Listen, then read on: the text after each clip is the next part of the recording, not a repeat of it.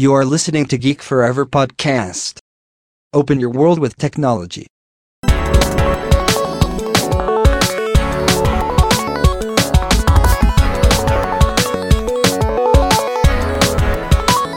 This is Geek Story.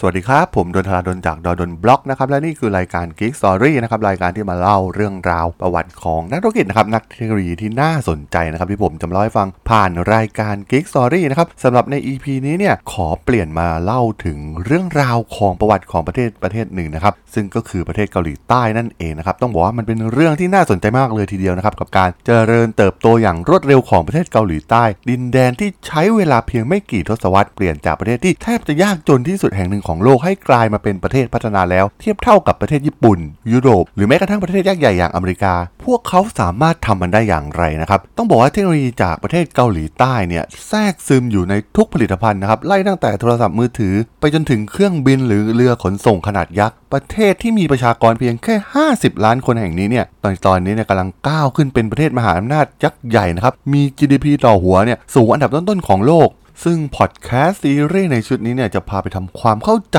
กับสิ่งต่างๆ ที่เกิดขึ้นกับประเทศเกาหลีใต้นะครับ ที่ใครๆเนี่ยหลายคนยังไม่รู้ ต้องบอกว่าในขณะที่เทียบกับประเทศยักษ์ใหญ่ในเอเชียอย่างสิงคโปร์หรือจีนที่เป็นระบอบผสมผสานระหว่างอำนาจนิยมนะครับ ซึ่งเป็นการควบคุมอำนาจอย่างเบ็ดเสร็จจากรัฐบาล และทุนนิยม แต่เกาหลีใต้เนี่ย ไม่ได้ใส่ใจแค่เรื่องความมั่งคั่งร่ำรวยเพียงอย่างเดียวเท่านั้น พวกเขาเนี่ยยังยึดหลักประชาธิปไตยและสิทธิพลเมืองอีกด้วย ซึ่งเป็นเพียงไม่กี่ประเทศนะครับที่สามารถที่จะก้าวมาได้ไกลถึงขนาดนี้ ประเทศเกาหลีใต้ในขณะนี้นั้นได้กลายเป็นประเทศอุตสาหกรรมชั้นแนวหน้าของโลก เป็นประเทศที่ผลิตชิป ที่เป็นชิ้นส่วนสำคัญที่เป็นหัวใจของอุปกรณ์อิเล็กทรอนิกส์ต่าง ๆ ทั่วโลกได้มากกว่าใครในโลก มันนับเป็นก้าวย่างที่รวดเร็วมากๆนะครับที่สามารถทำให้ประเทศเกาหลีใต้ก้าวมาถึงจุดนี้ได้ ต้องบอกว่าหลายๆ คนทั่วโลกเนี่ยยังเข้าใจผิดในหลาย ๆ เรื่องเกี่ยวกับประเทศเศรษฐกิจใหม่แห่งนี้ การร่วมมือและการร่วมใจของคนทั้งชาติ การทำงานอย่างหนักความคิดสร้างสรรค์ที่สุด โต่งล้วนเป็นสิ่งที่นำพาให้ประเทศเกาหลีใต้มาถึงจุดนี้ได้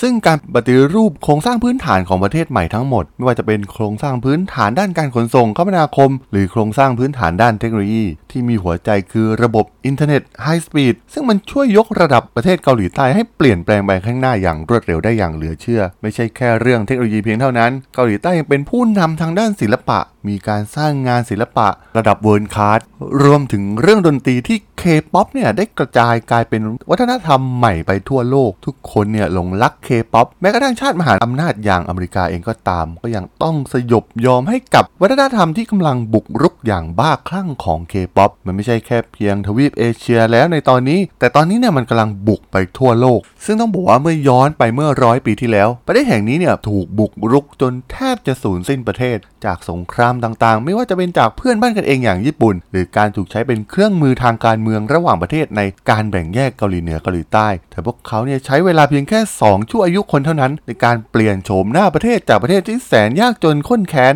GDP ต่อหัวเพียงแค่ 100 เหรียญสหรัฐเท่านั้น จนกลายมาเป็นมหาอำนาจที่มี GDP ต่อหัวสูงถึง 30,000 เหรียญสหรัฐในปัจจุบัน จากการที่ต้องถูกแบ่งประเทศเป็นเกาหลีเหนือเกาหลีใต้ ผลพวงจากยุคสงครามเย็นระหว่างมหาอำนาจยักษ์ใหญ่ของโลกอย่างสหภาพโซเวียตและสหรัฐอเมริกา ตั้งแต่ช่วงปี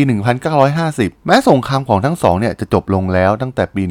1953 ก็ตาม แต่มันก็ยังไม่สามารถรวมทั้งสองประเทศให้กลายเป็นหนึ่งได้เหมือนในอดีตและนี่ก็น่าจะเป็นส่วนสำคัญอย่างหนึ่งที่ถ้าเทียบกับเหล่าประเทศผู้นำ G20 ทั่วโลก มันก็คือความขัดแย้งที่ยังคงมีอยู่ระหว่างเกาหลีเหนือและเกาหลีใต้ มันเป็นแรงผลักดันสำคัญให้ชาวเกาหลีใต้เนี่ยรีบสร้างเทคโนโลยีต่างๆ ให้เกิดขึ้นมาโดยเร็วที่สุด ความไม่มั่นคงกับปัญหานิวเคลียร์ระหว่างเกาหลีเหนือกับเกาหลีใต้ ต้องเรียกได้ว่าเป็นปัจจัยสำคัญอย่างหนึ่งเลยก็ว่าได้มันเปรียบเหมือนชาวเกาหลีใต้เนี่ยกำลังอยู่ภายใต้ความมืดมนที่ปกคลุมอยู่ มันเป็นปัญหาที่ไม่สามารถแก้ไขได้มานานหลายทศวรรษแล้วสำหรับความแตกแยกระหว่างทั้งสองประเทศ การเร่งสปีดพัฒนาของเกาหลีใต้นั้น แม้ตอนเริ่มต้นเนี่ยดูเหมือนเกาหลีเหนือจะได้เปรียบอยู่บ้าง เนื่องจากอุตสาหกรรมขนาดใหญ่ในยุครวมประเทศนั้น อยู่ในแถบดินแดนเกาหลีเหนือแทบจะทั้งสิ้น แต่ตอนนี้เกาหลีใต้ได้แซงหน้าไปไกลแล้ว GDP ต่อหัวของเกาหลีใต้นั้นมากกว่าเกาหลีเหนือถึง 130 เท่า แม้ช่วงทศวรรษที่ 1950 นั้น เกาหลีใต้จะอยู่ในสภาพที่ยากจนที่สุด ผลจากสงครามเกาหลีทำให้ประชาชนส่วนใหญ่เนี่ยเป็นคนไร้บ้าน GDP ที่ต่ำเตี้ยเรียดินต่ำกว่าหัวละ 100 เหรียญสหรัฐ รัฐบาลจำเป็นต้องพึ่งพาเงินช่วยเหลือจากต่างชาติ โดยเฉพาะสหรัฐอเมริกา การเมืองก็เต็มไปด้วยการคอร์รัปชัน มองไม่เห็นอนาคตของเกาหลีในปัจจุบันเลยด้วยซ้ำ จุดเปลี่ยนที่น่าสนใจของประเทศเกาหลีใต้นั้น มาจากการที่นายพลปาร์คซุงฮี ซึ่งได้ฉวยโอกาสจากสถานการณ์ย่ำแย่ดังกล่าว ตัดสินใจยึดอำนาจในวันที่ 16 พฤษภาคมปี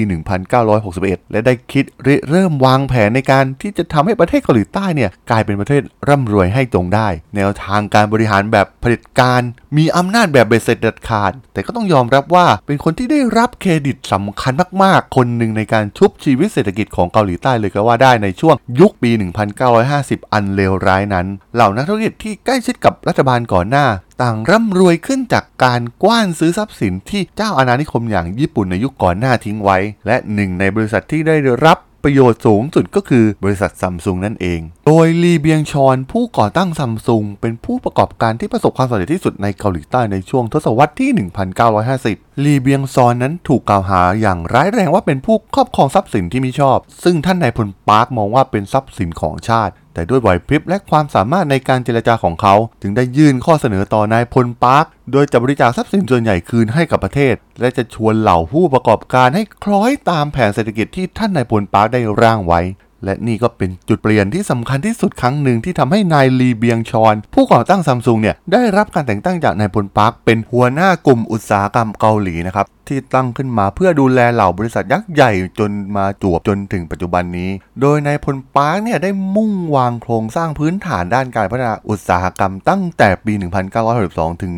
1967 และเริ่มมีจำนวนบริษัทเอกชนที่ตบเท้าเข้าร่วมเพิ่มมากขึ้น หนึ่งในนั้นก็คือคิมวูซุง ผู้ก่อตั้งบริษัทแดวูซึ่งแรกเริ่มเดิมทีนั้นแดวูเป็นบริษัทผลิตสิ่งทอ แต่ภายหลังได้เปลี่ยนไปผลิตเครื่องใช้ไฟฟ้า รถยนต์ และเรือเดินสมุทรเพื่อให้สอดรับกับแผนพัฒนาเศรษฐกิจของรัฐบาลที่กำลังพัฒนาอย่างรวดเร็ว และเนื่องด้วยรัฐบาลมีเงินมากมายจากการอัดฉีดของต่างชาติที่นำโดยอเมริกา จึงได้เป็นแหล่งเงินทุนดอกเบี้ยถูกผ่านธนาคารแห่งชาติเกาหลี เพื่ออัดฉีดให้เหล่าบริษัทยักษ์ใหญ่เหล่านี้เนี่ยได้ไปก่อร่างสร้างตัว นายพลปาร์คที่ต่อมาได้กลายมาเป็นประธานาธิบดีปาร์คนั้นได้เริ่มนโยบายที่จะส่งเสริมการส่งออก เพื่อให้เหล่าบริษัทยักษ์ใหญ่เหล่านี้เนี่ยเรียนรู้ที่จะแข่งขันในระดับสากลได้ แต่ยังคงกำแพงภาษีไว้สูงเพื่อกีดกันการแข่งขันจากต่างชาติ เมื่อต้องแข่งขันในประเทศ ในขณะเดียวกันการส่งเสริมการส่งออกนั้น ก็ช่วยให้บริษัทอย่างซัมซุงหรือ LG สามารถดำเนินการได้อย่างมีประสิทธิภาพ มีมาตรฐานสากลมากยิ่งขึ้น ซึ่งเครือข่ายธุรกิจเหล่านี้ภายใต้การอัดฉีดเงินจากรัฐบาลด้วยดอกเบี้ยต่ำทำให้สามารถแข่งขันกับต่างประเทศได้ และถูกเรียกในภายหลังว่าแชโบ โดยใช้แนวคิดคล้ายๆ กับระบบของประเทศญี่ปุ่น แต่แชโบนั้นจะเน้นรวมอำนาจไว้ที่ศูนย์กลางมากกว่า และรัฐบาลจะรับหน้าที่ในการจัดการเรื่องการเงินให้ โดยมีพี่ใหญ่อย่างประธานาธิบดีปาร์คนั้น เป็นคนคอยคุมกระเป๋าเงินให้นั่นเองส่วนเรื่องการบริหารงานแบบแชโบนั้น ก็เป็นแนวคิดแบบภายในครอบครัวเป็นหลัก กล่าวคือ ลูกชายของประธานบริษัทเนี่ยจะค่อยๆไต่เต้าขึ้นมาจากตำแหน่งล่างๆ จนได้รับโอกาสดูแลธุรกิจในเครือในที่สุด โดยทายาทที่มีผลงานที่ดีที่สุดนั้น จะได้รับการสืบทอดตำแหน่งประธานของกลุ่มบริษัททั้งหมดต่อจากพ่อ ซึ่งแชโบนั้นก็ใช้รูปแบบนี้มาจวบจนถึงปัจจุบัน โดยแชโบใหญ่ๆเนี่ยจะบริหารโดยสืบสายเลือด หรืออาจจะเป็นลูกเขยของเหล่าผู้ก่อตั้งแทบจะทั้งสิ้น ซึ่งมันทำให้เศรษฐกิจของเกาหลีถูกครอบครองโดยยักษ์ใหญ่เหล่านี้แทบจะทั้งสิ้น ไม่ต้องพูดถึงการแข่งขันแบบเสรี มันไม่มีเกิดขึ้นในเกาหลีใต้เลยเหล่าแชร์โบยักษ์ใหญ่เนี่ยมักจะแข่งขันกันอย่างหนักในตลาดต่างประเทศมากกว่า แต่มันไม่ใช่ชาวเกาหลีที่ไม่มีทางเลือกมากนัก สินค้าแทบจะทุกอย่างในประเทศผลิตจากแชร์โบยักษ์ใหญ่เหล่านี้แทบจะทั้งสิ้น ซึ่งส่วนใหญ่นั้นเป็นสินค้าก๊อปปี้จากต่างชาติ หรือสินค้าที่มีการละเมิดลิขสิทธิ์มาจากต่างชาติและมันทำให้อิทธิพลของบริษัทยักษ์ใหญ่เหล่านี้ ครอบคลุมไปทั่วทั้งประเทศ ไม่มีวัฒนธรรมการสร้างผู้ประกอบการรุ่นใหม่ เมื่อเรียนจบเหล่านักศึกษาเนี่ยก็จะมุ่งเข้าหาบริษัทยักษ์ใหญ่ของแชโบแทบจะทั้งสิ้น มันมีเพียงธุรกิจสมัยใหม่เท่านั้นที่จะพอก่อร่างสร้างตัวขึ้นมาได้ เช่นธุรกิจทางด้านอินเทอร์เน็ตตัวอย่างเช่นบริษัท NHN เจ้าของ Naver.com หรือ NCSoft บริษัทผลิตเกมชื่อดัง ซึ่งอินเทอร์เน็ตเนี่ยได้สร้างความเท่าเทียมการแข่งขันให้กับเหล่านักธุรกิจรุ่นใหม่ได้พอลืมตาอ้าปากได้บ้าง แต่พวกเขาก็ยังคงหลีกเลี่ยงธุรกิจที่จะต้องแข่งขันกับเหล่าแชร์โบยักษ์ใหญ่โดยตรงอยู่ดี ซึ่งเราจะเห็นได้ว่าจุดเปลี่ยนสำคัญของประเทศเกาหลีใต้เนี่ยมันเป็นการผสมผสานความร่วมมือระหว่างรัฐบาลนะครับ แม้จะนำโดยผู้นำเผด็จการอย่างประธานาธิบดีปาร์คแต่เขาก็มองเห็นถึงการพัฒนาประเทศเป็นหลัก ร่วมกับเหล่าธุรกิจยักษ์ใหญ่อย่างแชโบ แม้ถ้ามองในปัจจุบันระบบนี้เนี่ยอาจจะไม่เหมาะกับรูปแบบเศรษฐกิจในยุคใหม่ แต่ต้องบอกว่าผลลัพธ์ของเกาหลีใต้นั้น มันทำให้เกิดการเจริญเติบโตทางเศรษฐกิจอย่างมหาศาล มันช่วยให้ประเทศเนี่ยหลุดพ้นจากความยากจนได้สำเร็จ ตัวเลขการส่งออกเนี่ยถีบตัวสูงขึ้นถึงกว่า 10,000 ล้านเหรียญในปี 1977 เป็นการเติบโตสูงขึ้นกว่าร้อยเท่า หากเริ่มนับจากจุดเปลี่ยนครั้งสำคัญในปี